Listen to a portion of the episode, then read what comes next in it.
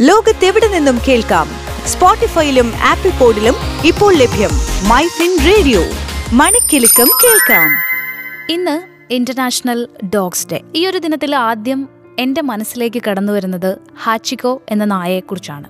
ഹാച്ചിക്കോയുടെ കഥ മിക്കവാറും എല്ലാവരും തന്നെ കേട്ടിട്ടുണ്ടാകും. ചരിത്രത്തിൽ ഒരുപക്ഷെ ഈ നായയെ അറിയപ്പെടുന്നത് വളരെ സ്നേഹമുള്ള നായ എന്നാവണം. തന്റെ യജമാനൻ മരിച്ചുപോയതറിയാതെ അദ്ദേഹത്തിന്റെ വരവും കാത്ത് പത്ത് വർഷങ്ങളോളം നോക്കിയിരുന്ന നായയാണ് ഹാച്ചിഗോ ടോക്കിയോയിലെ ഷിബുയ സ്റ്റേഷനിൽ സ്നേഹത്തിന്റെയും ത്യാഗത്തിന്റെയും ഒക്കെ പ്രതീകമായി അവന്റെ വെങ്കല പ്രതിമ ഇപ്പോഴും കാണാം. നിരവധി പേരാണ് ആ പ്രതിമ കാണാനും അതിനൊപ്പം ചിത്രമെടുക്കാനും ഒക്കെയായി എത്തിക്കൊണ്ടിരിക്കുന്നത്. തന്റെ യജമാനനായ പ്രൊഫസർ യുനോയുടെ ശവക്കല്ലറയ്ക്കടുത്താണ് ഹാച്ചിക്കോയുടെ ചിതാഭസ്മവും സ്ഥാപിച്ചിട്ടുള്ളത്. അങ്ങനെ യജമാനനും വിശ്വസ്തനായ നായയും മരണശേഷം വീണ്ടും ഒന്നിച്ചു.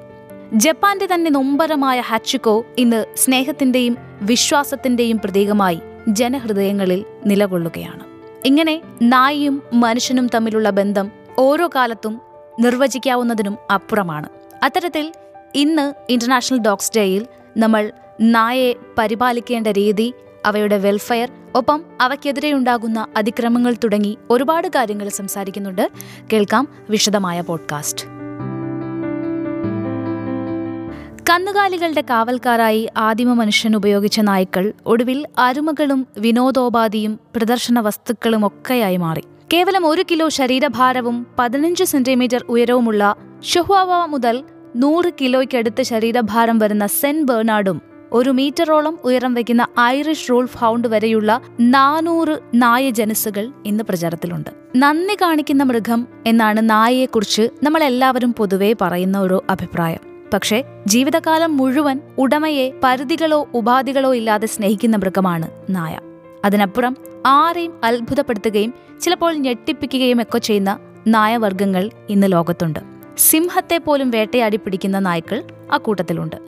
ചെന്നായ്ക്കളുടെ ഉപജാതിയായ നായ്ക്കളെ കാവൽക്കാരായും മനുഷ്യനിന്ന് കൂട്ടായും ഒക്കെ ഉപയോഗിക്കുന്നുണ്ട് വേട്ടനായ്ക്കൾ നായാട്ടുകാർ ടെറിയറുകൾ കാവൽക്കാർ യൂട്ടിലിറ്റി മൃഗങ്ങൾ തുടങ്ങി വിവിധ വിഭാഗങ്ങളായി നാനൂറോളം നായവർഗങ്ങൾ ലോകത്തിലുണ്ട്. ഇവയിൽ തന്നെ നൂറിലധികം ഇനങ്ങൾ ഇന്ന് ഇന്ത്യയിലുമുണ്ട്. ഇവ ഓരോന്നിനും പ്രത്യേക സ്വഭാവ സവിശേഷതകളും ആവശ്യങ്ങളുമുണ്ട്. നമ്മുടെ ആവശ്യത്തിന് അനുയോജ്യമായ ഒരു ഇനത്തെ തിരഞ്ഞെടുക്കാൻ ഇവയെ സംബന്ധിച്ച് വിവരങ്ങൾ കൃത്യമായി ശേഖരിക്കണം. തെരഞ്ഞെടുക്കപ്പെടുന്ന ഇനത്തിനനുസരിച്ചുള്ള സൗകര്യങ്ങൾ നൽകാനുള്ള കഴിവും പരിശോധിക്കണം. സാമ്പത്തിക ഭദ്രത പ്രധാന കാര്യം തന്നെയാണ്. ഇത്രയും വെറൈറ്റികളിൽ നിന്നും ഒരെണ്ണത്തിനെ സ്വന്തമാക്കാൻ പരിഗണിക്കേണ്ട നിരവധി ഘടകങ്ങൾ ഉണ്ട്. എന്നാൽ ഇതിനപ്പുറം നായ്ക്കൂട്ടങ്ങളും വിപണി പിടിക്കുന്ന വലിയ സംരംഭങ്ങൾ തന്നെയാണ്. ഈ വിഷയത്തിൽ ചില പ്രത്യേക അതിഥികളും നമുക്കൊപ്പം ചേരുന്നുണ്ട്. ആദ്യം നായ്ക്കളുടെ ബ്രീഡറും പ്രൊഫഷണൽ പരിശീലകനുമായ പാല സ്വദേശി സാജൻ സജി സിറിയക്കാണ് ആദ്യം നമ്മുടെ കൂടെ ചേരുന്നത്. നമ്മൾ പ്രധാനമായിട്ട് എന്തൊക്കെ കാര്യങ്ങളാണ് ചേട്ടാ ഈ ട്രെയിനിങ്ങിൽ ശ്രദ്ധിക്കുന്നത്? ട്രെയിനിങ്ങിൽ ഇപ്പൊ നമ്മൾ ഡോഗ് മൂന്ന് രീതിയിലുള്ള ട്രെയിനിങ് ആണ് ചെയ്യുന്നത്. ഒന്ന് ഒബീഡിയൻസ് നമുക്ക് വീട്ടിലൊക്കെ വളർത്താൻ വേണ്ടിയിട്ടുള്ളത്. പിന്നെ രണ്ട് പ്രൊട്ടക്ഷൻ വരും. അതെ. പിന്നെ മൂന്ന് സ്മെൽ വർക്ക് അങ്ങനെ ഈ മൂന്ന് രീതിയാണ് നായ്ക്കളെ നമ്മൾ ട്രെയിൻ ചെയ്യുന്നത്. നമ്മുടെ നാട്ടിലൊക്കെ പൊതുവെ കണ്ടുവരുന്നത് ഈ നായ്ക്കളെ പലരും വാങ്ങും. ചിലര് ആഡംബരം കാണിക്കാൻ വേണ്ടിയിട്ട് വാങ്ങുന്നവരുണ്ട്. മറ്റൊന്ന് ആത്മാർത്ഥമായി ഇതിനെ നോക്കണം അല്ലെങ്കിൽ ഈ ഒരു മൃഗത്തോടുള്ള സ്നേഹം കൊണ്ട് വാങ്ങുന്നവരുണ്ട്. പക്ഷെ അല്ലാത്തവർ ഇതിനെ വാങ്ങിയിട്ട് അവസാനം ഇതൊരു ബാധ്യതയായി മാറാറുണ്ടല്ലോ. അപ്പം നായ്ക്കളെ വളർത്തുമ്പോൾ നമ്മൾ പ്രധാനമായിട്ടും ശ്രദ്ധിക്കേണ്ട കാര്യങ്ങൾ എന്തൊക്കെയാണ് ചേട്ടാ നായ്ക്കളെ വളർത്തുക എന്ന് പറഞ്ഞിട്ടുണ്ടെങ്കിൽ നമ്മൾ ശ്രദ്ധിക്കേണ്ട കാര്യം എന്ന് പറഞ്ഞാൽ ആ താല്പര്യമായിട്ട് മേടിക്കുന്നവര് അതിന്റെ കൂടെ കാണണം. അതായത് നമ്മൾ വീട്ടിൽ മേടിച്ചു കൊടുത്തിട്ട് നമ്മൾ പുറത്തേക്ക് അബോട്ട് ജോലിക്ക് പോകാതെ നമ്മൾ ജോലിക്ക് പോകുന്നവരാണ് അത് പറ്റില്ല. അച്ഛനും അമ്മയ്ക്കും മേടിച്ചു കൊടുത്ത് അവരെ ഏൽപ്പിച്ചിട്ട് പോകരുത്. അത് അവർക്കൊരു ബാധ്യതയായിരിക്കും. നമ്മൾ മേടിച്ചിട്ടുണ്ടെങ്കിൽ ആൾ കൂടെ കാണണം. പിന്നെ അവർക്ക് അതിനുള്ള ടൈം വേണം നോക്കാൻ വേണ്ടി. ഇപ്പൊ കുറെ വേറെ കാണാറുണ്ട്. ഈ കുട്ടികൾക്കൊക്കെ ഈ ഒരു ബർത്ത്ഡേ പ്രസന്റേഷൻ ഒക്കെ ആയിട്ട് ഈ പപ്പീസിനെ മേടിച്ചു കുട്ടികൾക്ക് കളിക്കാൻ വേണ്ടി ആ അതെ അതെ. കുട്ടികൾക്ക് കളിക്കാൻ വേണ്ടിട്ട് കൊടുക്കാൻ അവർക്ക് ടോയിയോ കാര്യങ്ങളൊക്കെ കൊടുക്കാം. അതുമൊക്കെ ഒരു കുറച്ച് കഴിയുമ്പോൾ ആദ്യത്തെ ഒരു രസമൊക്കെ അങ്ങ് മാറും. അവർക്ക് അറിയത്തില്ല. കുറച്ച് കഴിയുമ്പോൾ ഇതിന്റെ ബുദ്ധിമുട്ടൊക്കെ മനസ്സിലാക്കി കഴിയുമ്പോഴത്തേനും പിന്നെ അത് എല്ലാവരും അവർക്ക് എല്ലാവർക്കും ഒരു ബുദ്ധിമുട്ടായിരിക്കും. അതിൽ കൂടുതൽ ആ നായ്ക്കും ബുദ്ധിമുട്ടായിരിക്കും. വെച്ചാൽ പിന്നെ അത് അവനെ നോക്കാനും ആളില്ലാതെ അവനെ ഉപേക്ഷിക്കാനുള്ള ഒരു ടെൻഡൻസി ഒക്കെ ആയിട്ട്. അപ്പൊ ഇതിനെ വൃത്തിയായി നോക്കേണ്ടതിന്റെ ഒരു ആവശ്യകത പലർക്കും അറിയില്ല എന്ന് തോന്നുന്നു. ഡോഗിനെ വളർത്തുവാണെങ്കിൽ തന്നെ എപ്പോഴാണെങ്കിലും ഈ ഹെയർ ഫോളിംഗ് ഒക്കെ എപ്പോഴും ഉണ്ടാവും. അത് നന്നായിട്ട് ബ്രഷ് ചെയ്ത് നിർത്തണം. അതുപോലെ തന്നെ അവന് അവന്റെതായിട്ടുള്ള ഇപ്പം ഫ്ലാറ്റിലൊക്കെ വളർത്തുന്നവരാണ് അവന്റെതായിട്ടുള്ള ഒരു സ്പേസ് കൊടുക്കണം. നമ്മൾ ഒത്തിരി നമ്മുടെ കട്ടിലേലും സോഫയിലും ഒക്കെ ഇട്ടിട്ടുണ്ടെങ്കിൽ പുറത്തുനിന്ന് വരുന്നവർക്ക് നമുക്ക് അതിന്റെ സ്മെല്ലും കാര്യങ്ങളും ഒന്നും അറിയത്തില്ലായിരിക്കും. പക്ഷെ പുറത്തുനിന്ന് ആരെങ്കിലും നമ്മുടെ വീട്ടിൽ വിസിറ്റിന് വന്നിട്ടുണ്ട് അത് അവർക്കൊരു ബുദ്ധിമുട്ടായിരിക്കും.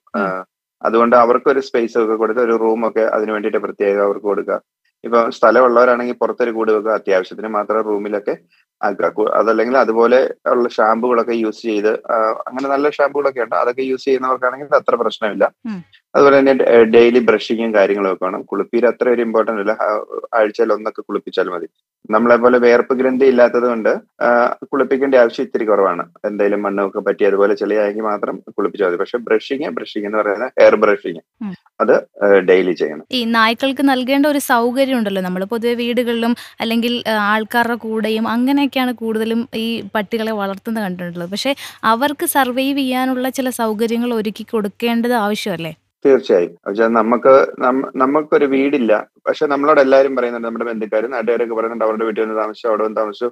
എവിടെ വേണേലും താമസിച്ചു പക്ഷെ നമുക്കൊരു ചെറിയ വീടാണെങ്കിലും ഉണ്ടെങ്കിൽ നമുക്ക് എന്തുമാത്രം സന്തോഷമുണ്ട്. അതുപോലെ അതുപോലെയാണ് അവർക്കൊരു സ്പേസ് ഉണ്ടെങ്കിൽ അവർക്കും അതിന്റെതായ ഒരു സന്തോഷമുണ്ട്. അവർക്ക് ആ സ്പേസ് വേണം താനും. അത് ഉം. അവരുടെ അവകാശമാണ്. നമ്മുടെ ഈ നായ്ക്കളുടെ ഇപ്പൊ ഇമോഷൻസ് വളരെ പ്രധാനമാണല്ലോ. ഈ നായിൽ തന്നെ നമുക്ക് പെട്ടെന്ന് സങ്കടം വരുന്ന ടൈപ്പ് ഉണ്ട്. അല്ലെങ്കിൽ നമ്മൾ പറഞ്ഞാൽ അതേപോലെ അനുസരിക്കാത്ത കുറച്ച് റൂഡായിട്ടുള്ള നായ്ക്കളൊക്കെ ഇല്ലേ? അപ്പം അത്തരത്തിലുള്ള അതിന്റെ ഒരു വെറൈറ്റി എങ്ങനെയാണ്? ഡോഗിന്റെ വെറൈറ്റീസ് അത് നമ്മുടെ മനുഷ്യന്റെ കാര്യം പറഞ്ഞ പോലെ തന്നെയാണ്. എല്ലാ ബ്രീഡിലും ബുദ്ധിയുള്ളതും ഒക്കെ ഉണ്ട്.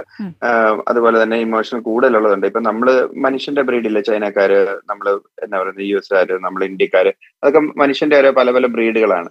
എന്നുവെച്ചാൽ നമ്മളെ ഇന്ന ബ്രീഡ് കൂടുതൽ ഇമോഷണൽ ആണ് അങ്ങനെയില്ല. നമ്മളെ എല്ലാ ബ്രീഡിലും കൂടിയും കുറഞ്ഞു ഇരിക്കും അതേപോലെ തന്നെ നമ്മൾ മനുഷ്യനെ പോലെ തന്നെ. പ്രധാന മേഖല ഡോഗ് ട്രെയിനിങ് ആണല്ലോ. അപ്പൊ ഈ ഒരു ഡോഗ് ട്രെയിനിങ് എന്ന് പറയുന്ന ഈ ഒരു പ്രോസസ്സ് എത്രമാത്രം സങ്കീർണമാണ്? ഒരു ഡോഗിനെ ട്രെയിൻ ചെയ്യിക്കാൻ ഏകദേശം എത്ര കാലയളവാണ് ചേട്ടാ എടുക്കേണ്ടത് അത് ഓരോ ഡോഗിന്റെ വ്യത്യാസം പോലെ ഇരിക്കും. പിന്നെ ചില ഡോഗ് ചില ബ്രീഡുകളൊക്കെ പെട്ടെന്ന് പഠിക്കുന്ന ബ്രീഡുകളുണ്ട്. മലിനോവ എന്നൊക്കെ പറഞ്ഞ ബ്രീഡ്. മലിനോയ്സ് എന്ന് നമുക്ക് ഇന്ത്യ പറയും. അതുപോലെ തന്നെ ഡി ഡി ആർ എന്ന് പറയുന്ന ജർമ്മൻ ഷെപ്പേഡിന്റെ ഒരു വകഭേദം അതൊക്കെ പെട്ടെന്ന് പഠിക്കുന്നതാണ്. അതല്ലാതെ നോർമലി ഇപ്പൊ പറഞ്ഞിട്ടുണ്ടെങ്കിൽ നമ്മളൊരു ഒരു നയൻ മന്ത് എടുക്കും ഒരു ഡോഗ് ഒരു കാര്യം പഠിച്ചു വരാൻ വേണ്ടിയിട്ട്. ഇപ്പം കൂടുതലായിട്ട് ഇങ്ങനെ ട്രെയിനിങ്ങിൽ നമുക്ക് ഒരുപാട് സമയം വേണ്ടി വരത്തില്ല? ചില നായ്ക്കൾ ഒട്ടും പഠിക്കത്തില്ലാത്ത അപ്പൊ അവരെങ്ങനെയാണ് നമ്മൾ കൂടുതൽ കെയർ കൊടുക്കുന്നത്? കൂടുതൽ പ്രാക്ടീസ് കൊടുക്കാന്നേ ഉള്ളൂ. പഠിക്കില്ലാത്തവർക്ക് കൂടുതൽ പ്രാക്ടീസ് കൂടുതൽ പ്രാക്ടീസ് കൊടുക്കാൻ നമ്മൾ കുറച്ച് പഠിപ്പിച്ചിട്ട് അതിന്റെ ഓണറെ അതിന്റെ ബാക്കി ട്രെയിനിങ് പഠിപ്പിച്ച് കൊടുത്തു വിടും. അവരുടെ അവരത് വീട്ടിൽ പോയിട്ട് അത് ആവർത്തിച്ച് ആവർത്തിച്ച് പ്രാക്ടീസ് കൊടുത്തോണ്ടിരിക്കും മെമ്മറി നിൽക്കുന്നോടം വരെ. ഇതിന്റെ ഒരു ബിസിനസ് ആസ്പെക്ട് എടുക്കുകയാണെന്നുണ്ടെങ്കിൽ ഈ നായ്ക്കളുടെ ഭക്ഷണം അതിന്റെ കെയറിങ് ഇതുപോലുള്ള ഒരുപാട് കാശ് ചെലവാകുന്ന ഒരു സംഗതിയാണല്ലോ ഇത്. അപ്പം നമുക്കിപ്പോൾ വീട്ടിൽ ഒരു ഗാർഡിയൻ ഡോഗ് അല്ലെങ്കിൽ നമ്മുടെ വീട്ടിൽ ഒരു പെറ്റായിട്ട് വളർത്താൻ പറ്റുന്ന ഒരു ഡോഗിനെയൊക്കെ വാങ്ങുമ്പോൾ ഏകദേശം എത്ര രൂപയാണ് ഇതിനു വേണ്ടിയിട്ട് നമ്മൾ നീക്കി വെക്കേണ്ടത് മന്ത്ലി? അത് ആൾക്കാർ ഇപ്പൊ നമുക്ക് ശ്രദ്ധിച്ചാൽ അറിയാം ഇത് നമ്മൾ പപ്പിയെ മേടിച്ചു കഴിഞ്ഞ അതിന്റെ ഒരു ഇഷ്ടമായി കഴിഞ്ഞാൽ സാധാരണ ആൾക്കാർ അതിന്റെ പൈസ ഒന്നും നോക്കാറില്ല. നമ്മുടെ ഒരു ഷാമ്പു ഉപയോഗിക്കുന്നതിന് നമുക്കൊരു ഇരുന്നൂറ് രൂപ മുന്നൂറ് രൂപയ്ക്ക് ഒരു നല്ല ഷാമ്പു കിട്ടും. പക്ഷെ ഇവരുടെയൊക്കെ ഷാമ്പു ആ വിലയ്ക്ക് കിട്ടുമെങ്കിലും ആൾക്കാരൊക്കെ പെറ്റ് ഷോപ്പിൽ പോയി മേടിക്കുന്നതാണ് ആയിരത്തി മുന്നൂറ് ആയിരത്തി അഞ്ഞൂറ് രൂപയ്ക്കൊക്കെ. ഷാമ്പു മേടിക്കുന്നുണ്ടായിരിക്കും. പക്ഷെ ഇത് സാധാരണ ഒരു നോക്കിയിട്ടുണ്ടെങ്കിൽ സാധാരണ ഒരു നാടൻ ഡോഗിന് കൊടുക്കുന്ന ആ ഒരു നോർമൽ ഫുഡേ കൊടുക്കാവുള്ളൂ. വലിയ പെറ്റ് ഫുഡിന്റെ പെറ്റ് ഷോപ്പിൽ പോയി അതുപോലെ തന്നെ ഡോഗ് ഫുഡൊന്നും അധികം മേടിച്ചു കൊടുക്കേണ്ട കാര്യമില്ല. ഇപ്പൊ പുതിയ ഒത്തിരി പെറ്റ് ഷോപ്പുകളും കാര്യങ്ങളും ഒക്കെ ഉള്ളതുകൊണ്ട് എന്താ പറയുന്നത് മൾട്ടി വിറ്റാമിനുകളും ഒക്കെ ധാരാളമായിട്ട് ഒരാവശ്യമില്ലാതെ ആൾക്കാർ മേടിച്ചു കൊടുത്ത് ഒത്തിരി പൈസ ചെലവാക്കുന്നത് കണ്ടിട്ടുണ്ട്. ആവശ്യത്തിന് ഫുഡ് കൊടുക്കുന്നു അത്രയും ആരോഗ്യമായിരിക്കും. ഞങ്ങൾ തമാശ ഒരു കാര്യം പറയാനുണ്ട്. ദൈവം നമുക്ക് കഴിക്കാനുള്ള ക്വാണ്ടിറ്റി ഇവിടെ നിശ്ചയിച്ചിട്ടുണ്ട്.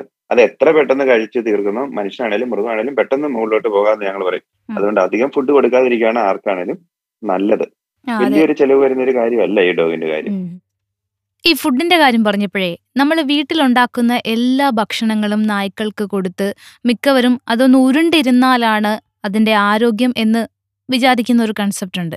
ശരിക്കും ഇത് എത്രമാത്രം ശരിയാണ്? ഇങ്ങനെ വീട്ടിലുള്ള എല്ലാ ഭക്ഷണങ്ങളും നമുക്ക് നായ്ക്കൾക്ക് കൊടുക്കാൻ പറ്റുമോ വീട്ടിലുണ്ടാക്കുന്ന എല്ലാ ഭക്ഷണവും കൊടുക്കാം. അങ്ങനെ കൊടുത്ത് ശീലിപ്പിച്ചാണെങ്കിൽ കൊടുക്കാം. പിന്നെ ഒത്തിരി ഭക്ഷണം ചേഞ്ച് വരുത്താതെ സ്ഥിരമായിട്ട് ഏകദേശം ഒരു ഭക്ഷണം കൊടുക്കുന്നതായിരിക്കും എപ്പോഴും നല്ലത്. അതിനെയൊക്കെ ബോധവൽക്കരണമെന്നേ ഉള്ളൂ കൂടുതലും പറഞ്ഞു കൊടുക്കുക. പിന്നെ ഇതൊരു ബിസിനസ് കൂടുതലാക്കി കഴിഞ്ഞിട്ടുണ്ടെങ്കിൽ നമുക്ക് പെറ്റ് ഷോപ്പ് കാര്യങ്ങളൊക്കെ ആയി കഴിയുമ്പോൾ തന്നെ എല്ലാവരും ആവശ്യമില്ലാത്ത ഒത്തിരി കാര്യങ്ങൾ നമ്മൾ ഇതൊക്കെ മേടിച്ചു കൊടുക്കും. നമുക്കറിയാലോ നമ്മളൊക്കെ പണ്ട് വളർത്തിക്കൊണ്ടിരുന്ന ഡോഗ്സ് ഒക്കെ അധികം ഫുഡ് വേണ്ട. എല്ലാ ബ്രീഡും അതുപോലെ തന്നെയാണ്. നമുക്ക് അവിടെ പ്രധാനമായിട്ട് എത്ര വെറൈറ്റീസ് ഓഫ് ഡോഗാണ് ചേട്ടനുള്ളത്? അവിടുത്തെ സർവീസിനെ ഒക്കെ കുറിച്ചൊന്ന് പറയാമോ ഇവിടുത്തെ സർവീസ് എന്ന് പറഞ്ഞിട്ടുണ്ടെങ്കിൽ ഞാൻ ബ്രീഡിങ് ചെയ്യുന്നത് മലിനോവ എന്ന് പറഞ്ഞ അതായത് മലിനോയിസ് എന്ന് പറഞ്ഞ ഒരു ഡോഗ് മാത്രമേ ഉള്ളൂ. ബാക്കി എനിക്ക് പല വെറൈറ്റിയിലുള്ള ഡോഗ്സ് ഉണ്ട്. ജർമ്മൻ ഷെപ്പേഡ് ഡോവർമാന് ബീഗിൾ അതുപോലെ തന്നെ golden retriever lab road Wailer അത് ബോർഡർ കോളി അങ്ങനെയുള്ള എല്ലാ ഡോഗും ഉണ്ട്. അതൊന്നും ഞാൻ ബ്രീഡ് ചെയ്യുന്നില്ല. അതൊക്കെ നമ്മൾ സിനിമയുടെ ആവശ്യത്തിന് വേണ്ടിയിട്ട് ട്രെയിൻ ചെയ്ത് നിർത്തിയേക്കുന്നതാണ്. ഈ ഡോഗ്സിന്റെ മേത്ത് ഈ ചെള്ള് അതുപോലത്തെ കാര്യങ്ങളൊക്കെ വരാതിരിക്കാനുള്ള പ്രതിരോധ മാർഗങ്ങൾ എന്തൊക്കെയാണ് ചെയ്യുന്നത്? അത് നമ്മളിപ്പം ചെയ്യുന്നതെന്ന് പറഞ്ഞാൽ നമ്മൾ ആറ് മാസം കൂടുമ്പോഴത്തേനും നമുക്ക് ബ്ലോവർ ഉണ്ട്. ബ്ലോവർ വെച്ച് കൂടുതൽ കൂട് മുഴുവൻ കരിക്കും. എന്നുവെച്ചാൽ ഈ മുട്ടയോ എന്തെങ്കിലും ഉണ്ടെങ്കിൽ അതൊക്കെ കത്തിപ്പോകാൻ വേണ്ടിയിട്ട് അത് പിന്നെ അത് പെയിന്റിങ് ചെയ്യും. പിന്നെ നമുക്ക് കുമായപ്പൊടി കൂടിന്റെ ചുറ്റും ഇടും. പിന്നെ ടിക്സ് ചാനൽ എന്ന് പറഞ്ഞൊരു ചാനൽ കൂടിന് ചുറ്റും എപ്പോഴും ഉണ്ടായിരിക്കും. അത് ഈ കുമായപ്പൊടിയൊക്കെ ഇട്ടിട്ട്. ടിക്സിനൊന്നും അകത്തോട്ട് കയറത്തില്ല അത് മണ്ണിൽ കൂടിയാണ് കൂടുതൽ വരുന്നത്. അത് ഇടും. നീറ്റുകക്ക കൂടിന് ചുറ്റും ഇടും ഡോഗിന്റെ അടുത്തല്ല മാറ്റി കൂടിന് ചുറ്റും ഇടും അങ്ങനെയൊക്കെയുള്ള പ്രതിരോധ രീതികളിലൊക്കെ ഇത് കഴുത്തെ കെട്ടുന്ന ബെൽറ്റ് മുതൽ ഉള്ളിൽ കഴിക്കാൻ കൊടുക്കുന്ന ബിസ്ക്കറ്റ് വരെ ടിക്സിനെ പ്രതിരോധിക്കുന്ന ഇപ്പോഴ് മാർക്കറ്റിൽ കിട്ടാറുണ്ട്. നമ്മൾ ഇപ്പോൾ ഇത്ര ഇത്രയും നേരം സംസാരിച്ചത് ഒരു ഹൈ ക്ലാസ് അല്ലെങ്കിൽ ഒരു എലൈറ്റ് ക്ലാസ്സിലുള്ള ആൾക്കാർ അവിടെ കൊണ്ട് നിർത്തി ട്രെയിൻ ചെയ്യിപ്പിക്കുന്ന അങ്ങനത്തെ ഒരു ഡോഗ്സിന്റെ കാര്യമാണല്ലോ. പക്ഷേ ഇതിന്റെ വേറൊരു ആസ്പെക്ട് എടുത്താലേ ഇപ്പം നമ്മുടെ കേരളത്തിൽ ഒരുപാട് തെരുവ് നായ്ക്കളുണ്ട്. ഈ തെരുവ് നായ്ക്കളുടെ ശല്യം വളരെയധികം കൂടുതലുമാണ്. കുറേ പേരെ ആക്രമിച്ചു കുറച്ച് പേര് മരണപ്പെടുന്നു. ഇത്രമാത്രം ഈ നായ്ക്കൾ ഇങ്ങനെ ഒരു ഒരു വയലന്റ് ആവാനുള്ള കാര്യം എന്തായിരിക്കും? അവരുടെ ഫുഡിന്റെ കുറവ് കൊണ്ടും അവരുടെ ഒരു സേഫ്റ്റിയുടെ പ്രശ്നം കൊണ്ടും ഒക്കെ ആയിരിക്കും. അതിന്റെ സ്വഭാവത്തിൽ ഓൾറെഡി ഇത് ഇങ്ങനെയുള്ളതാണോ? അങ്ങനെ ഉണ്ടാകണമെന്നൊന്നുമില്ല. നമ്മൾ കണ്ടിട്ടില്ലേ നമ്മൾ ചിലത്തിലും ചില നായ്ക്കൾ വാലുമാറ്റി നമ്മുടെ അടുത്ത് ഒരു പ്രശ്നമില്ലാതെ നിൽക്കുന്നു ഉം. എല്ലാത്തിന്റെ അകത്തും ഉള്ള പോലെ തന്നെ നമ്മളിപ്പോ വളർത്തുന്ന വീട്ടിൽ വളർത്തുന്ന നായകാണേലും അതായത് ടെമ്പർ ടെമ്പർ കൂടുതലുള്ള നായ്ക്കളുണ്ട്. അതുപോലെ തന്നെ പാവം നായ്ക്കളുണ്ട്. അതുപോലെ തെരുവ് നായ്ക്കളുണ്ട് ചില കടിയന്മാരും. അതുപോലെ തന്നെ നമുക്ക് കാണാമല്ലോ പാവമായിട്ട് നടക്കുന്ന നമ്മുടെ അടുത്ത് വാലാട്ടി നിൽക്കുന്ന സ്നേഹത്തോടെ നിൽക്കുന്ന തെരുവ് നായ്ക്കളെ നമുക്ക് കാണാൻ പറ്റിയല്ലോ ഓരോ കാലാവസ്ഥയ്ക്കും ഓരോ സ്ഥലത്തിനും അനുയോജ്യമായ നായകളുണ്ടല്ലോ. അപ്പം അങ്ങനെയുള്ളവയെ നമ്മുടെ ഇവിടെ കൊണ്ടുവന്ന് നമ്മൾ വളർത്തുമ്പോൾ ഉണ്ടാകുന്ന പ്രശ്നങ്ങൾ എന്തൊക്കെയാണ്? അങ്ങനെയുള്ള പല ഡോഗ്സുകളുണ്ട്. ഇപ്പൊ ജർമ്മൻ ഷെപ്പേർഡ് ലാബ് അങ്ങനെയുള്ള ഡോഗ്സിനൊന്നും അത്ര പ്രശ്നമില്ല. എന്നാലും സൈബീരിയൻ ഹസ്കി അതുപോലെ തന്നെ നമ്മുടെ സെൻ ബെർണാഡ് അതുപോലെയുള്ള ഡോഗിനൊക്കെ അതിന്റെതായിട്ടുള്ള ബുദ്ധിമുട്ടുകളൊക്കെ ഉണ്ട് നമ്മുടെ ഇവിടെ കേരളത്തിൽ ശരിക്കും സൂട്ടബിൾ ആയിട്ടുള്ള നായകളുടെ വെറൈറ്റീസ് ഏതൊക്കെയാണ്? നമ്മൾ സാധാരണ ഇവിടെ വളർത്തുന്ന നായകൾക്കൊന്നും കുഴപ്പമില്ല. ഡോർമാന ജർമ്മൻ ഷെപ്പേഡ് റോഡ് പീലർ മലിനോ അങ്ങനെയുള്ള ലാബ് ഗോൾഡൻ റിട്രീവർ അതൊന്നും ഇവിടെ പ്രശ്നങ്ങളൊന്നുമില്ല. ഇവിടുത്തെ കാലാവസ്ഥയിൽ ബുദ്ധിമുട്ടൊന്നും കാണിക്കാറില്ല. പിന്നെ ഒരു ഡോഗിനും അധികം ചൂട് പറ്റില്ല. ഒരു തണുപ്പുള്ള സ്ഥലത്തായിരിക്കണം കൂടെ ഉണ്ടാക്കുന്നത്. തണലുള്ള സ്ഥലങ്ങളിലൊക്കെ. എ സി അധികം ഉപയോഗിക്കാതിരിക്കുകയാണ്. നല്ലത് എ സി ഉപയോഗിച്ചിട്ടുണ്ടെങ്കിൽ പുറത്തിറങ്ങിയിട്ടുണ്ടെങ്കിൽ അവർക്ക് സർവൈവ് ചെയ്യാൻ ബുദ്ധിമുട്ടായിരിക്കും. സാധാരണ ഒരു എന്തെങ്കിലും ഒരു കാരണവശാൽ പുറത്ത് പോകണോ ഹോസ്പിറ്റലിൽ പോകണോ അങ്ങനെയൊക്കെ ചെയ്തിട്ടുണ്ടെങ്കിൽ അവർക്ക് അത് വളരെ ബുദ്ധിമുട്ടായിരിക്കും. അതുകൊണ്ട് നമ്മുടെ നോർമൽ ടെമ്പറേച്ചർ പഠിപ്പിക്കുകയും ചെയ്യണം. യൂട്യൂബിലൊക്കെ ചില വീഡിയോസ് ഒക്കെ കിടപ്പുണ്ട്. റോഡ് വീലറിനെയൊക്കെ മടിയിൽ വെച്ച് താലോലിച്ച് അതിനെ ഓമനത്വത്തോടു കൂടി വിളിക്കുമ്പോൾ ഓടി വരുന്ന ചില റോഡ് വീലേഴ്സ് ഉണ്ട്. ശരിക്കും അങ്ങനെ നമ്മൾ കാണേണ്ട ഒന്നാണ് ഈ റോഡ് വീലർ എന്നൊക്കെ പറഞ്ഞിട്ടുള്ള നായ്ക്കൾ. ശരിക്കും ഒരു ഡോഗ് എന്താണ് ഡോഗിന്റെ ഒരു ആഗ്രഹം എന്താണ് അല്ലെ എങ്ങനെ വളർത്തണം എന്നൊക്കെ ഉണ്ട്. ചില അവർ നമ്മൾ അവർക്ക് തന്നെ തന്നെ ജീവിക്കാനും സർവൈവ് ചെയ്യാനും ഉള്ള കഴിവുകളൊക്കെ ഉണ്ട്. നമ്മൾ ഫുഡൊക്കെ വാരി കൊടുക്കുകയും ഒക്കെ ചെയ്തിട്ടുണ്ടെങ്കിൽ അവർക്ക് ജീവിക്കാനുള്ള കഴിവുകളൊക്കെ നഷ്ടപ്പെടുകയാണ് നമ്മൾ എപ്പോഴും അത് വാരി കൊടുക്കണം അവർക്കൊരു എന്തെങ്കിലും ഒരു കാരണവശാൽ കുട്ടി കുഞ്ഞുങ്ങൾ ഉണ്ടായിട്ടുണ്ടെങ്കിൽ അവരും അതുപോലെയാവും അപ്പൊ ഈ ഈ ഡോഗ് എന്നുള്ളത് തന്നെ വംശനാശം വന്നു പോവുകയുള്ള. ചില എപ്പോഴും ആരും വാരി കൊടുക്കാനൊന്നും കണ്ടെന്ന് വരില്ല. ഇപ്പൊ തന്നെ തന്നെ കഴിക്കുന്ന പോലെ കഴിവുള്ളവരാക്കണം. നമ്മളിപ്പോ ഒരു ഒരു സാധാരണ ഇപ്പൊ നമ്മൾ കാണാം ചില ഇതിലൊക്കെ കാണാം. അഞ്ചും ആറും വയസ്സൊക്കെ ഉള്ള റോഡ് വീലർ അഞ്ചും ആറും വയസ്സെന്നൊക്കെ പറഞ്ഞിട്ടുണ്ടെങ്കിൽ നമ്മുടെ മനുഷ്യന്റെ പ്രായം പറഞ്ഞിട്ടുണ്ടെങ്കിൽ നാൽപ്പത് നാൽപ്പത്തഞ്ച് വയസ്സുള്ള ഒരു ആളായിരിക്കും. അപ്പൊ. നമ്മൾ നോർത്തൊക്കെ നമ്മളൊരു മനുഷ്യൻ നാൽപ്പത്തഞ്ച് വയസ്സുള്ള ഒരാൾക്ക് ഒരു വീട്ടിൽ നിന്ന് വാരി കൊടുത്ത് അയാളെ വെളുത്തിട്ടുണ്ടെങ്കിൽ എങ്ങനെയിരിക്കും യാതൊരുവിധ കഴിവില്ലാത്ത ഒരു മനുഷ്യനായി പോവുകയല്ലേ? ആർക്കും ഉപകാരമില്ലാത്ത ഒരു മനുഷ്യനായിട്ട്. അവിടെ ഫെയിം ആണല്ലോ ഇപ്പം ഏറ്റവും തിളങ്ങി നിൽക്കുന്ന ഒരു താരം എന്ന് പറയുന്നത്. ഫെയിമിനെ കുറിച്ചിട്ട് ഒന്ന് പറയാമോ? ആ ഫെയിം അല്ല കൂടുതൽ തിളങ്ങിക്കുന്ന നാസ് എല്ലാരും ഉണ്ട്.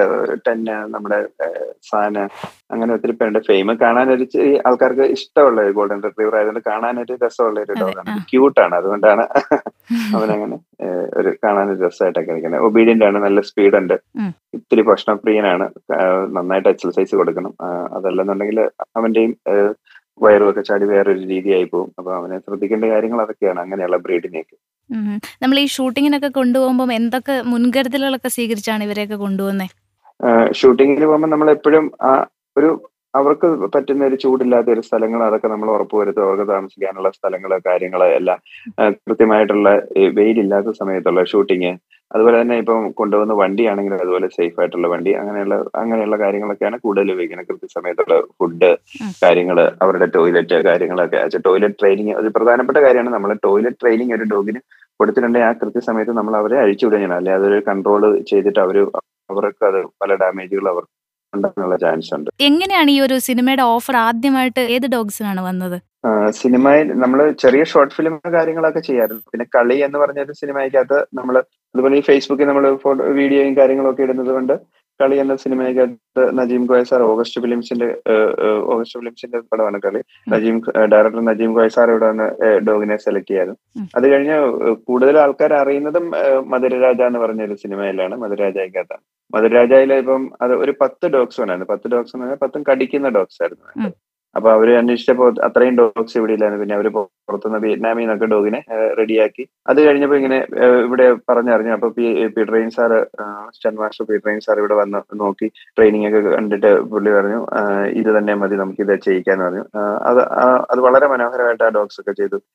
നമ്മൾ പറഞ്ഞ സമയത്തിന് മുൻപ് തന്നെ അതെല്ലാം ചെയ്തു കൊടുത്തു. വളരെ ഈസി ആയിട്ട് അതിന്റെ ഷൂട്ടൊക്കെ കഴിഞ്ഞു. ഗ്രാഫിക്സും കാര്യങ്ങളും ഒന്നും ഇല്ലാതെ തന്നെ അതെല്ലാം ചെയ്യാൻ പറ്റി. ഇനിയിപ്പം വരാനിരിക്കുന്ന ഏതെങ്കിലും അപ്കമിങ് മലയാളം മൂവീസ് ഒക്കെ ഉണ്ടോ ഇവരുടെ? ആ ഇപ്പം ഇനി ഉടനെ വരാനിരിക്കുന്ന മലയാളം മൂവീസ് സോളമന്റെ തേനീച്ച് ലാൽ ജോസ് സാറിന്റെ നമ്മുടെ ലാൽ ജോസ് സാർ ലാൽ ജോസ് സാറിന്റെ അതിന്റെ അകത്ത് നാസ് എന്ന് പറഞ്ഞ ഒരു ഡോഗുണ്ട് പിന്നെ ഇരട്ട എന്ന് പറഞ്ഞ ഒരു സിനിമയുണ്ട്. അതിന്റെ അകത്ത് ജോയ് സാറിന്റെ അതിന്റെ അകത്തുണ്ട്. ഇരട്ട എന്ന് പറഞ്ഞ വരാനിരിക്കുന്ന പടമാണ്. പിന്നെ ഒരു തമിഴ് മൂവി ഉണ്ട്. അപ്പാത്ത എന്ന് പറഞ്ഞ പ്രിയദർശൻ സാറിന്റെ തമിഴ് മൂവിയാണ് അതിന്റെ അകത്ത് ഡോഗ് ഡോഗാണ് ഹീറോ ആയിട്ട് ഉർവശിമാവും ഡോഗും കൂടെയുള്ള ഒരു കഥയാണ് വരാനിരിക്കുന്നത്. അതൊക്കെ ഒത്തിരി രസമുള്ള സിനിമകളാണ്. നമ്മുടെ ഈ പ്രീസ്റ്റ് മൂവിയിൽ അഭിനയിച്ച ആ ഡോഗിനെ അതിനെ കുറിച്ചൊന്ന് പറയാമോ പ്രീസ്റ്റ് മൂവിയിൽ അഭിനയിച്ച ഒരു ഡോഗ് ടെന്നൻ എന്നാണ് അവന്റെ പേര്. അവന് മധുരരാജയിലുണ്ടായിരുന്നു. അതുപോലെ തന്നെ നമ്മുടെ തൃശ്ശൂർ പൂരം എന്ന് പറഞ്ഞ ജയസൂര്യ സിനിമയിലുണ്ടായിരുന്നു. അവന് ഒരു അവന് രണ്ട് രീതിയിൽ ചെയ്യാൻ പറ്റുന്ന ഒരു ഡോഗാണ്. സാധാരണ ഡോഗ് ഒരേ രീതിയിലേ ചെയ്യുള്ളൂ. അവന് എന്താ പറയുന്ന ഒരു വയലന്റ് ആയും ചെയ്യും ഒരു പാവമായിട്ടും മാറി മാറി ചെയ്യും. ഓ അങ്ങനെ ക്യാരക്ടറായിട്ടൊക്കെ ക്യാരക്ടർ ക്യാരക്ടറായിട്ട് മാറി ചെയ്യുന്ന ഒരു ഡോഗാണ്. നല്ല ഒബീഡിയൻസ് ആണ്. പിന്നെ കുട്ടികളുടെ അടുത്തും എല്ലാവരുടെ അടുത്തും നന്നായിട്ട് പോകും. പിന്നെ ഒരു നല്ലൊരു പ്രൊട്ടക്ഷൻ ഡോഗ് കൂടിയാണ്. ഓ ശരി. നമ്മൾ ഈ ഡോഗ്സിന്റെ പ്രൈസിലേക്ക് വരികയാണെന്നുണ്ടെങ്കിൽ ഇപ്പം എങ്ങനെയാണ് ഇവരുടെയൊക്കെ ഒരു റേറ്റ് വരുന്നത്? അത് അവരുടെ ആ ഫാദറിന്റെയും മദറിന്റെയും പിന്നെ ഡോഗ് കഴിവിന്റെ അനുസരിച്ചൊക്കെയാണ് പപ്പിയിൽ റേറ്റ് വരുന്നത്. ഞാൻ ട്രെയിൻ ചെയ്ത ഡോഗ്സിനെ നമ്മൾ വിൽക്കാറില്ല. നമുക്ക് ട്രെയിൻ ചെയ്ത് കഴിഞ്ഞാൽ പിന്നെ അത് വിൽക്കാൻ വിൽക്കാൻ ഒരു ബുദ്ധിമുട്ടായിരിക്കും. നമ്മൾ അവരുമായിട്ടൊരു ബന്ധമായി കഴിഞ്ഞിട്ട്. പിന്നെ ആ പപ്പിയുടെ ആ ഒരു മികവിന്റെ ഒക്കെ റേറ്റിലാണ്. ഇപ്പൊ മലിനയൊക്കെ കിട്ടാൻ വേണ്ടിയിട്ട് ഏകദേശം ഒരു ഫോർട്ടി ഫൈവ് തൗസൻഡ് ഒക്കെയാണ് പപ്പിക്ക് നമ്മൾ വില വരുന്നത്. പൊതുവെ ഈ വിപണിയിൽ ഏറ്റവും കൂടുതൽ വില ഏത് ഡോഗ്സിന്റെ വെറൈറ്റിക്കായിരിക്കും? അത് ഇന്ന ഡോഗ്സിന്റെ നമ്മളിപ്പോ ഇവിടെ നമ്മുടെ നാട്ടിലെ വില എന്ന് പറഞ്ഞിട്ടുണ്ടെങ്കിൽ നമ്മൾ ഈ ഡോഗ്സ് ഒക്കെ പോയി കോമ്പറ്റീഷനിലൊക്കെ പോയി വിൻ ചെയ്ത് അതിന്റെയൊക്കെ കുട്ടി ഉണ്ടാകുന്നുണ്ടെങ്കിൽ അതിന് വില കൂടുതലായിരിക്കും. എന്നുവെച്ചാൽ അതിന്റെ ഫീച്ചേഴ്സും കാര്യങ്ങളൊക്കെ നോക്കിയിട്ടാണ് വില വരുന്നത് പപ്പിയിൽ. ഇന്ന ബ്രീഡ് എന്നല്ല എല്ലാ ബ്രീഡിലും വില കൂടിയതുകൊണ്ട് കുറഞ്ഞതുകൊണ്ട് നിങ്ങൾ കേട്ടുകൊണ്ടിരിക്കുന്നത് മൈഫിൻ റേഡിയോ. ഈ ഓണത്തിന് പുതിയ വാഹനം വാങ്ങണോ? S V S T V എസിന്റെ ഓണം ഓഫറുകളും മറ്റു വിശേഷങ്ങളും അറിയാം. മൈഫിൻ പോയിന്റ് യൂട്യൂബ് ചാനലിൽ കാണാം. ഓട്ടോ ഫോക്കസ് ഓഗസ്റ്റ് മുപ്പത് ചൊവ്വാഴ്ച വൈകുന്നേരം അഞ്ചു മണിക്ക്. എന്റെ പേര് ഡോക്ടർ സോണിക സതീഷ്. ഞാനിപ്പോ ഡോക്ടർ സൂ പെറ്റ് ഹോസ്പിറ്റലിൽ സീനിയർ വെറ്റിനറിയൻ ആയിട്ട് വർക്ക് ചെയ്യുന്നു. ഡോക്ടർ നമ്മൾ പ്രധാനമായും പെറ്റ്സിന്റെ വെൽഫെയർ ആണല്ലോ ഫോക്കസ് ചെയ്യുന്നത്. ഈ ഒരു ഇന്റർനാഷണൽ ഡോഗ്സ് ഡേയുമായി ബന്ധപ്പെട്ട് പറയുകയാണെന്നുണ്ടെങ്കിൽ പെറ്റ് പാരന്റ്സ് ശരിക്കും ശ്രദ്ധിക്കേണ്ട കാര്യങ്ങൾ എന്തൊക്കെയാണ്? എന്താ പറയാ അവർ കറക്റ്റ് ആയിട്ട് നമുക്കൊരു പെറ്റ് പെറ്റിനൊരു വെൽഫെയർ ആസ്പെക്റ്റിൽ പറയുകയാണെങ്കിൽ നമ്മൾ ഏറ്റവും കൂടുതൽ ചിന്തിക്കേണ്ടത് നമ്മൾ അവരെ വീട്ടിലേക്ക് കൊണ്ടുവന്നു കഴിഞ്ഞാൽ ഉടനെ തന്നെ ഒരു വെറ്റിന്റെ അടുത്ത് വിസിറ്റ് ചെയ്യുക പിന്നെ അവരുടെ വാക്സിനേഷൻ ഒക്കെ വളരെ പ്രോപ്പർ ആയിട്ട് ചെയ്യുക ഇതൊക്കെയാണ്. കാരണം വാക്സിൻ കൊണ്ട് പ്രിവെന്റ് ചെയ്യാൻ പറ്റുന്ന കുറെ അസുഖങ്ങളും ഒക്കെ ഉണ്ട്. അപ്പൊ അതൊക്കെ കറക്റ്റ് ആയിട്ട് ചെയ്തു കഴിഞ്ഞാൽ തന്നെ ഡീവോമിങ്ങും ഒക്കെ പ്രോപ്പർ ആയിട്ട് നമ്മൾ പോവുകയാണെങ്കിൽ തന്നെ കൂടുതലായിട്ട് നമുക്ക് അവർക്ക് പിന്നെ ഒരു ഹെൽത്ത് ഇഷ്യൂസ് ഒന്നും. വരുന്നില്ല. അതേപോലെ vaccination deworming and tick control proper ആയിട്ട് ചെയ്തു കഴിഞ്ഞാൽ തന്നെ നമുക്ക് പെറ്റ്സിനൊരു ഭയങ്കര ബ്യൂട്ടിഫുൾ ആയിട്ടുള്ള ലൈഫ് കൊടുക്കാൻ പറ്റും. അവർക്ക് എന്തെങ്കിലും അസ്വസ്ഥത വരുമ്പോൾ അവർ മെയിൻ ആയിട്ട് പ്രകടിപ്പിക്കുന്ന സിംറ്റംസ് എന്തൊക്കെയാണ്? ഡീവേമിംഗ് ഒക്കെ പ്രോപ്പർ ആവാഞ്ഞാൽ പിന്നെ വിശപ്പ് കുറയുക അതേമാതിരി അനീമിക്കാവും ചില കേസസിൽ അങ്ങനത്തെ അത് ഒരു എന്താ പറയാ പപ്പി സ്റ്റേജസിൽ പപ്പി ആണെങ്കിലും കിട്ടൺ ആണെങ്കിലും രണ്ടാഴ്ച രണ്ടാഴ്ച കൂടുമ്പോൾ ചെയ്യുക ടിൽ ത്രീ മന്ത്സ്. അത് കഴിഞ്ഞിട്ടുണ്ടെങ്കിൽ മന്ത്ലി വൺസ്. ചെയ്യുക ടിൽ സിക്സ് മന്ത്സ്. അത് കഴിഞ്ഞാൽ പിന്നെ വീക്ക് ത്രീ മന്ത്സ് കൂടുമ്പോൾ ഒരിക്കലൊക്കെയാണ് ചെയ്യേണ്ടത്. അപ്പൊ ഡിവോമിംഗ് ഒക്കെ പ്രോപ്പർ ആവാഞ്ഞാൽ തന്നെ അവരുടെ കോട്ടൊക്കെ റഫ് ആവും പിന്നെ അനീമിക് ആവും ചില കേസസിൽ നല്ല വേം ലോഡ് ഉണ്ടെങ്കിൽ പിന്നെ അതേമാതിരി എന്താ പറയാ വിശപ്പൊക്കെ കുറയുക അങ്ങനത്തെ കാര്യങ്ങളൊക്കെയാണ് ഉണ്ടാവുന്നത്. നമ്മുടെ ഒരു വീട്ടിലെ ഒന്നിൽ കൂടുതൽ പെറ്റ്സ് ഒക്കെ ഉള്ളപ്പോൾ കുറച്ചുകൂടി കോംപ്ലിക്കേറ്റഡ് ആയിരിക്കും ഇവരെ ശ്രദ്ധിക്കുന്ന കാര്യങ്ങളിലൊക്കെ. അപ്പൊ അവിടെ നമുക്ക് ചെയ്യാൻ പറ്റുന്ന ടാക്ടിൽസ് എന്തൊക്കെയാണ്? എപ്പോഴും നമ്മളൊരു ഒരു പെറ്റ് നമുക്കുണ്ട്. ഉണ്ട് അത് കഴിഞ്ഞ് പുതിയൊരു പെറ്റിനെ കൊണ്ടുവരുമ്പം ഇത് തന്നെയാണ് നമ്മളൊരു ക്വാറന്റൈൻ പീരീഡ് വെക്കുക. അതേമാതിരി വാക്സിനേറ്റ് ചെയ്തിട്ടേ കൊണ്ടുവരുള്ളൂ എന്ന് ഉറപ്പാക്കുക. നമ്മളുടെ പെറ്റും ഓൾറെഡി ഉള്ള പെറ്റ് വാക്സിനേറ്റഡ് ആയിരിക്കണം.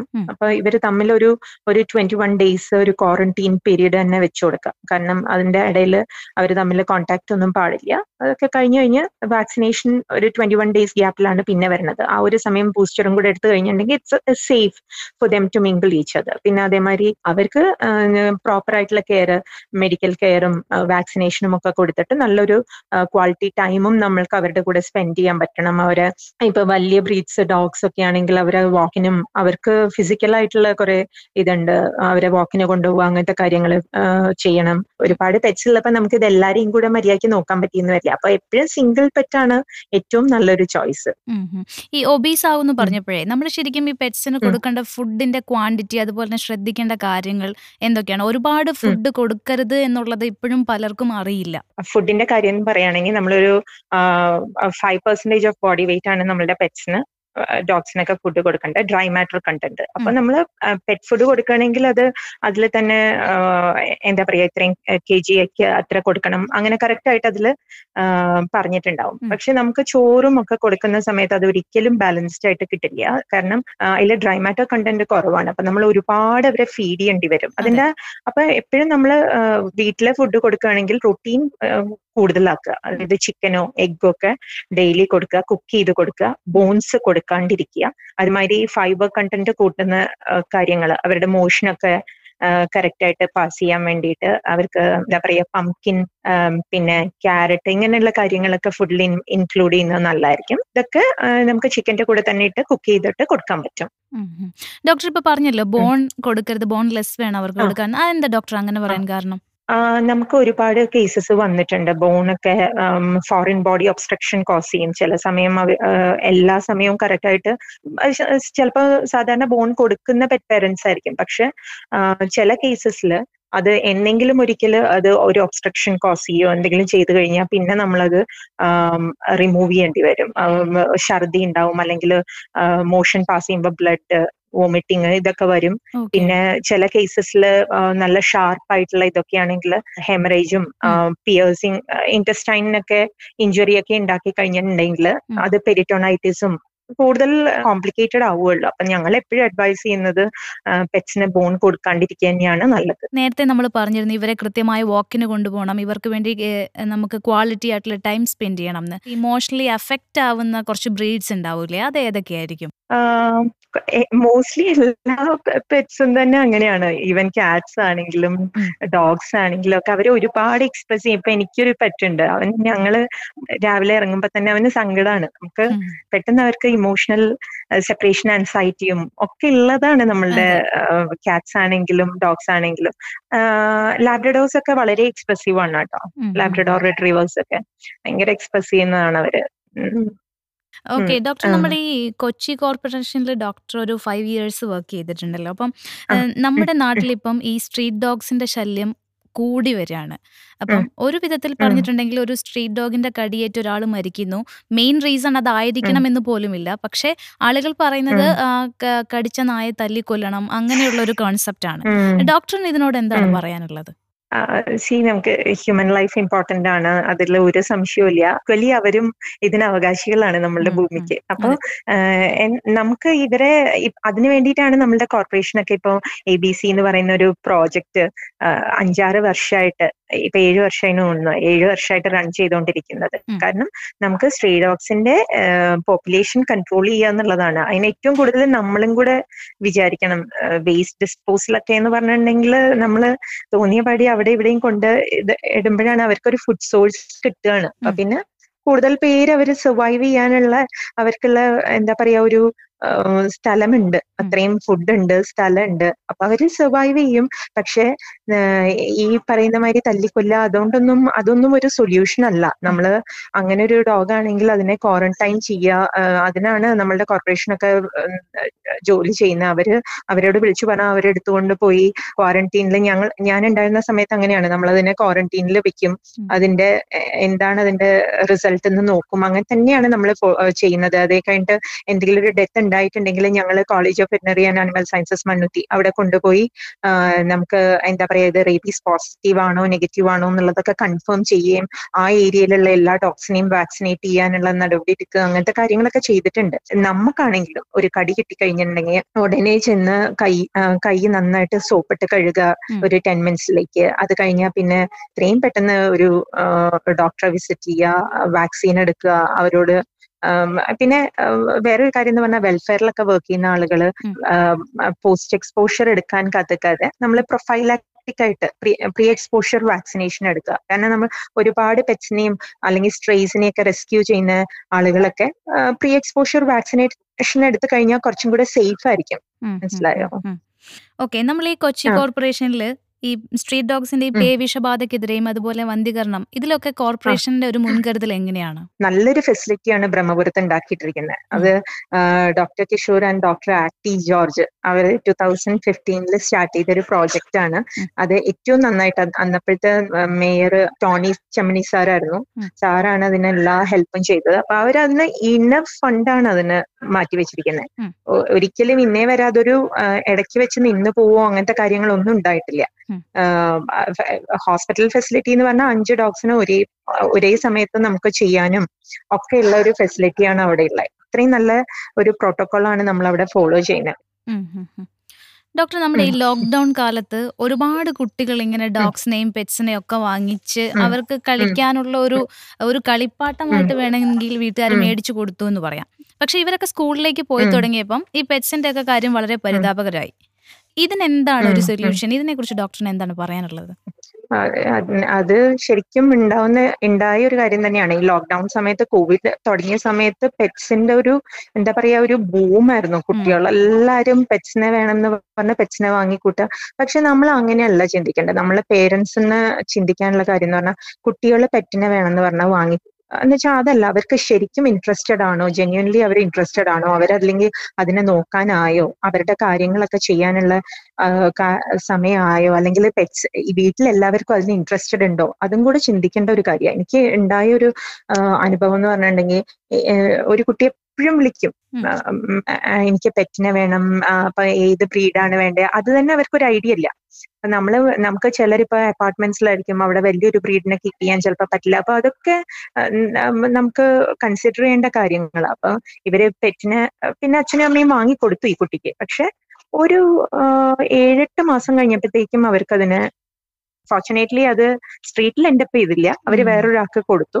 അപ്പൊ പിന്നെ അടുത്ത വാക്സിനേഷൻ ഫസ്റ്റ് ഇയറിലെ ബൂസ്റ്റർ ഷോട്ട് എടുക്കാൻ വേണ്ടി വാക്സിനേഷൻ വരുന്ന വേറൊരാളുടെ കൂടെയാണ് അപ്പൊ എനിക്ക് ഇവനെ കണ്ടപ്പം മനസ്സിലായി. ഞാൻ ചോദിച്ചു ഇത് മാത്സ് തന്നെയാണോ? എന്നൊക്കെ ചോദിച്ചപ്പോ അവർ പറഞ്ഞു ഇല്ല ഞങ്ങൾ അവരുടെ കയ്യിൽ നിന്ന് വാങ്ങി അവർക്കിപ്പോ അതിനെ വേണ്ട.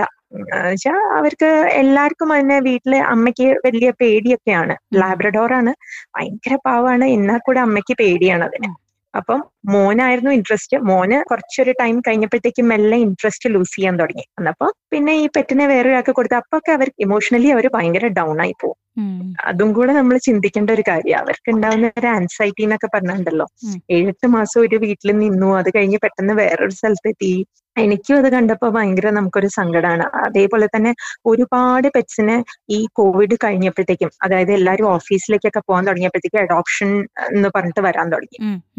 അതായത് ഒന്നും രണ്ടും ഒന്ന് ഒന്നര വയസ്സുള്ള പെറ്റ്സ് ആണ്. അവരൊക്കെ അഡോപ്ഷന് വേണ്ടി വെക്കുകയാണ്. അപ്പൊ അല്ലെങ്കിൽ കുറെ പേരെയൊക്കെ സ്ട്രീറ്റിൽ നിന്ന് കിട്ടി. നമുക്കതൊക്കെ പോസ്റ്റ് കോവിഡ് ആഫ്റ്റർ ആ പെറ്റ് ബൂം കഴിഞ്ഞ് അതിന്റെ ഇൻട്രസ്റ്റ് കഴിഞ്ഞ് കുട്ടികൾ കുട്ടികളും വീട്ടുകാരും ഒക്കെ പിന്നെ അഡോപ്ഷനിലേക്കും വളരെ ചെറിയ കുറച്ച് പോർഷൻ സ്ട്രീറ്റിലേക്കും എൻഡപ്പ് ചെയ്തിട്ടുണ്ട്. അത് പറയാണ്ട് വയ്യ.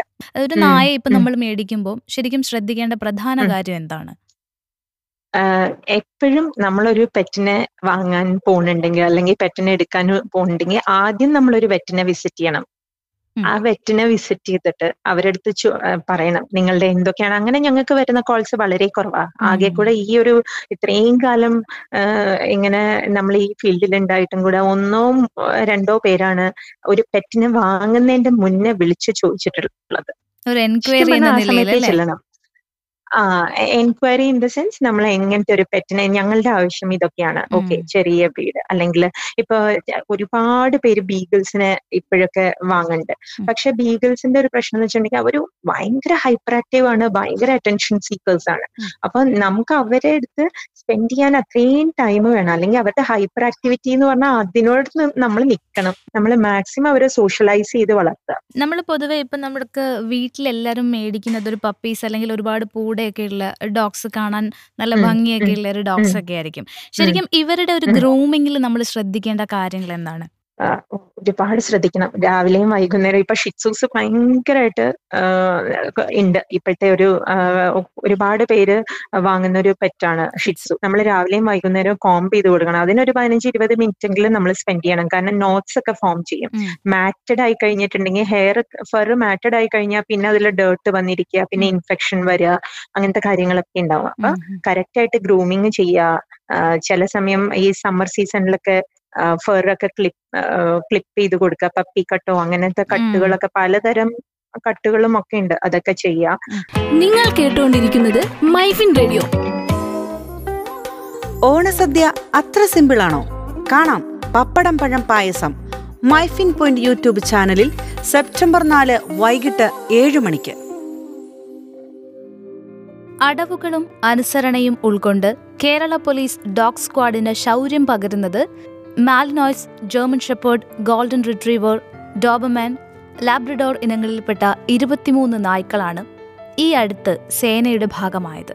സ്ഫോടക വസ്തുക്കൾ കണ്ടെത്തുന്നതിനും മയക്കുമരുന്ന് കണ്ടെത്തുന്നതിനും പ്രകൃതി ദുരന്തങ്ങളിൽ നിന്ന് മൃതദേഹങ്ങൾ കണ്ടെത്തുന്നതിനുമൊക്കെ പ്രത്യേക പരിശീലനമാണ് ഇവയ്ക്ക് നൽകിയിരിക്കുന്നത്. ഇങ്ങനെ പല മേഖലകളിൽ നായ്ക്കളെയും അവയുടെ സേവനത്തെയും നാം ഉപയോഗപ്പെടുത്തുന്നുണ്ടെങ്കിലും നായ്ക്കൾക്കെതിരെയുള്ള അതിക്രമങ്ങൾ നമ്മുടെ നാട്ടിൽ ദിനം പ്രതി വർദ്ധിച്ചു വരിക തന്നെയാണ്.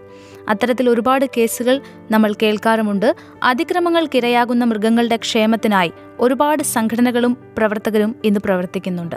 ആനിമൽ വെൽഫെയർ ആക്ടിവിസ്റ്റായ വിവേക് കെ വിശ്വനാഥാണ് ഇനി നമ്മളോടൊപ്പം ചേരുന്നത്. നമ്മളെ ഈ സ്ട്രീറ്റ് ഡോഗ്സിനോടുള്ള ഒരു ആൾക്കാരുടെ ആറ്റിറ്റ്യൂഡ് പൊതുവേ ഭയങ്കര റൂഡാണ് ഒരുപാട് അബ്യൂസും കാര്യങ്ങളും ഒക്കെ ഈ പറയുന്ന ഡോഗ്സിനെതിരെ നടക്കുന്നുണ്ട്. അപ്പം അതിന്റെ വെൽഫെയറിന് വേണ്ടിയിട്ട് എങ്ങനെയാണ് നമ്മുടെ എൻ ജി ഒ പ്രവർത്തിക്കുന്നത്? അതായത് ഈ നമ്മുടെ കേരളത്തിൽ മാത്രം കണ്ടുവരുന്ന ഒരു പ്രത്യേകതയാണ് സ്ട്രേ ഡോഗ്സിനോടുള്ള എന്താ പറയാ അട്രോസിറ്റി എന്ന് പറയുന്നത്. അതായത് അവർക്ക് ചില പല ടൈപ്പ് ആൾക്കാരുണ്ട്. അതായത് ചില ആൾക്കാർക്ക് ഡോഗിനെ കാണുന്നത് ഇഷ്ടമല്ല അത് റോഡിൽ ഒരു ഡോഗ് വെറുതെ കിടന്ന് ഉറങ്ങുകയാണെങ്കിലും അതിനെ കല്ലെടുത്ത് എറിയുന്ന ടൈപ്പ് ആൾക്കാരുണ്ട്. ചില ആൾക്കാർ എന്ന് പറഞ്ഞിട്ടുണ്ടെങ്കിൽ അതിനെ മൈൻഡ് ചെയ്യാതെ പോകും. പിന്നെ വേറെ കാറ്റഗറി ആൾക്കാരെന്ന് പറഞ്ഞിട്ട് സ്നേഹിക്കുന്നവരുണ്ട്. ടെൻ പെർസെന്റേജ് ആൾക്കാരാണ് ശരിക്കും ഒരു ആനിമൽ ലവേഴ്സ് എന്ന് പറയാനായിട്ട് എന്റെ ഒരു കാഴ്ചപ്പാടിൽ കേരളത്തിലുള്ളൂ. ബാക്കി എല്ലാവരും ആനിമൽ ഹേറ്റേഴ്സ് ആണ്. എല്ലാ ആനിമൽസിനോടും അവർക്ക് ഹേറ്റ് ആണ്. പ്രത്യേകിച്ച് സ്ട്രേ ഡോഗ്സിനോട് റീസെന്റ് കുറച്ച് സ്ട്രേ ഡോഗ് ബൈറ്റ്സ് ഒക്കെ വന്ന കാരണം ആൾക്കാരുടെ ഇടയിൽ ഒരുപാട് പേടി വന്നിരിക്കുകയാണ്. അതിന് മീഡിയയ്ക്ക് ഒരുപാട് പങ്കുണ്ട്. അതായത് ഇപ്പോൾ ഈ സ്ട്രേ ഡോഗ്സിനെ മെയിന്റെയിൻ ചെയ്യേണ്ടത് തദ്ദേശ സ്വയംഭരണ സ്ഥാപനങ്ങളാണ്.